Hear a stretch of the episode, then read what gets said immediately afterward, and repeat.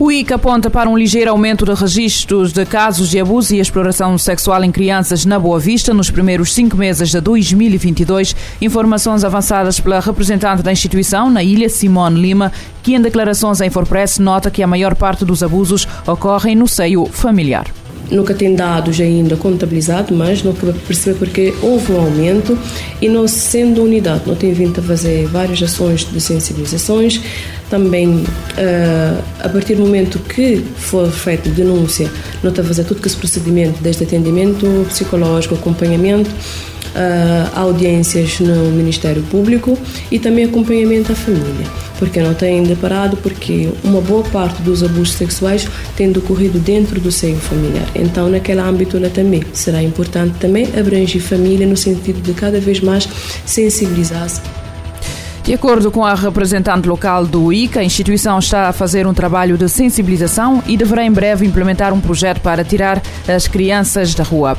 No Sal, o jovem Stefan dos Reis, de 30 anos, foi condenado a 26 anos de prisão como autor do homicídio da criança encontrada morta na zona de Monteleão em dezembro do ano passado. A sentença foi lida na sexta-feira pelo juiz do Tribunal da Comarca do Sal. Além de cumprir a pena de 26 anos na cadeia da Terra Boa, Stefan dos Reis, que foi condenado pelo crime de homicídio agravado, terá ainda que pagar aos familiares da vítima uma indemnização no valor de 2.000 contos e as custas do processo. Quanto a outras suspeições, nomeadamente de abuso sexual, as autoridades judiciais não chegaram a esta conclusão, tendo sido absolvido do cometimento deste crime.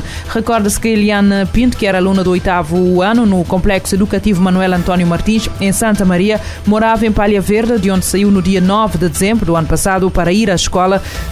Nunca mais voltou, tendo sido encontrada morta na zona de Monteleão.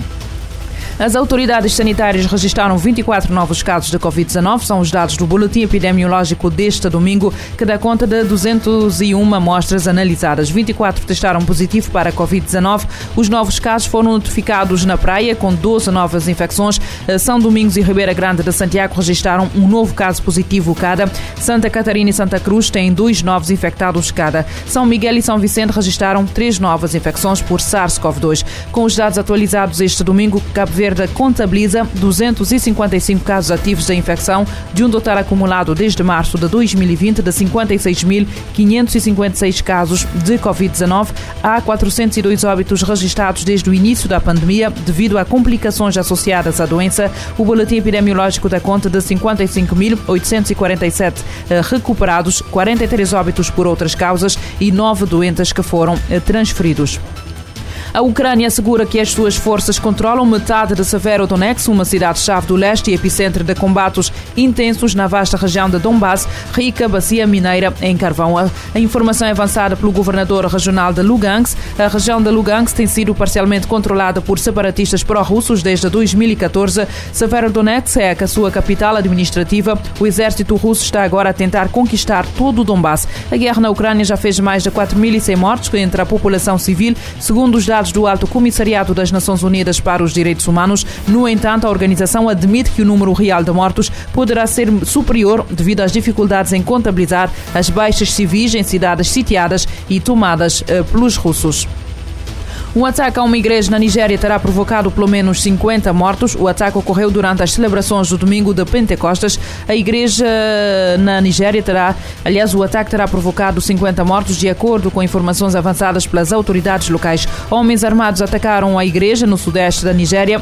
Contudo, as autoridades ainda não confirmaram o número total de vítimas mortais. O ataque também ainda não foi reivindicado. A região de Ondo, no sudoeste do país, tem sido considerada relativamente pacífica em comparação com outras regiões da Nigéria que se debatem com a insegurança e o extremismo islâmico, sobretudo no noroeste e centro. Contudo, tem estado no centro da violência crescente entre agricultoras e pastores. Recentemente, o sudeste do país também foi palco de sequestros e assassinos que as autoridades atribuem aos separatistas do povo indígena do Biafra, um grupo que defende a secessão desse território.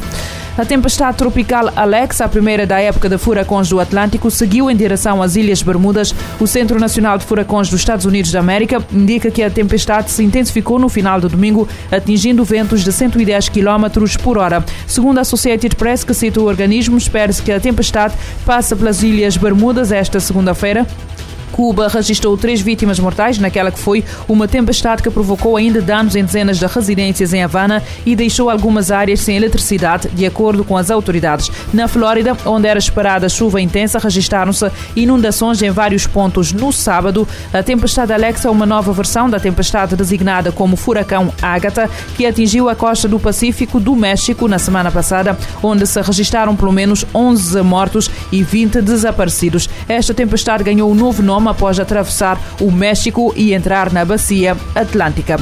Uma campanha Juntos pelo Oceano une cerca de 600 ONGs e empresas num apelo aos governos. A Fundação Oceano Azul de Portugal lidera a iniciativa que pede apoio às comunidades costeiras e ações para recuperar a vida marinha. O presidente da entidade, Tiago Pitta Cunha, afirma que a agenda dos oceanos é determinante para a sobrevivência da espécie humana. Cerca de 600 organizações não governamentais estão unidas na campanha Rise Up Juntos pelo Oceano, uma iniciativa liderada pela Fundação Oceano Azul de Portugal. As entidades da sociedade civil querem colocar pressão sobre governos e empresas para que invistam em ações que levem à recuperação da vida marinha, a um futuro com neutralidade carbônica e que apoiem as comunidades costeiras. O projeto começou a tomar forma em 2019, mas com a Conferência dos Oceanos da ONU se aproximando, o chamado para a ação ganha nova relevância. O presidente da Comissão Executiva da Fundação Oceano Azul concedeu entrevista para a ONU News em Lisboa e explicou que valorizar a pesca artesanal é parte central da campanha. Dedicar o mar territorial apenas a pescas artesanais e não permitir que as frotas de pesca industriais pesquem dentro dos mares territoriais, porque são essas as zonas ecologicamente mais sensíveis do oceano, são onde verdadeiramente existem as maternidades. E, portanto, poder preservar esses recursos até para as comunidades costeiras, para os povos indígenas, nós pensamos que é, de alguma maneira, proteger o pilar ambiental e, ao mesmo tempo, também investir no pilar social.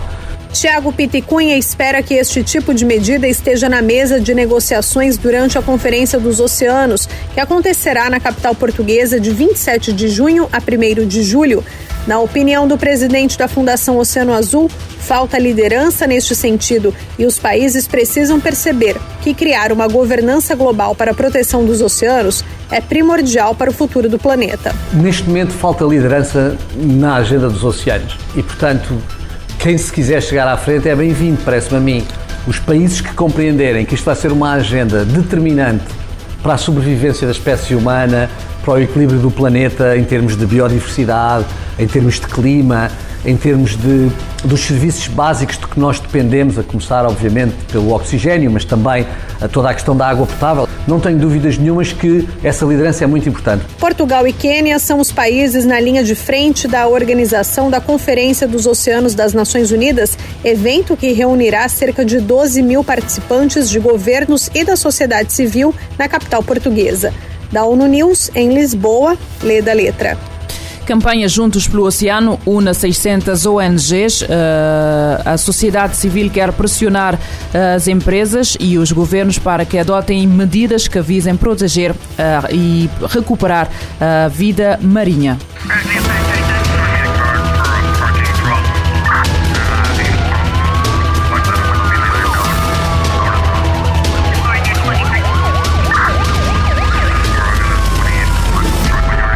Este programa está disponível em formato podcast no Spotify e em radiomorabeza.cv. SOS. A atualidade numa outra perspectiva. Emergência, polícia, justiça, investigação criminal, as grandes apreensões e as maiores investigações. O mundo como ele é. SOS. De segunda a sexta, às 9 da manhã e às 7 da tarde. SOS. Na Morabeza.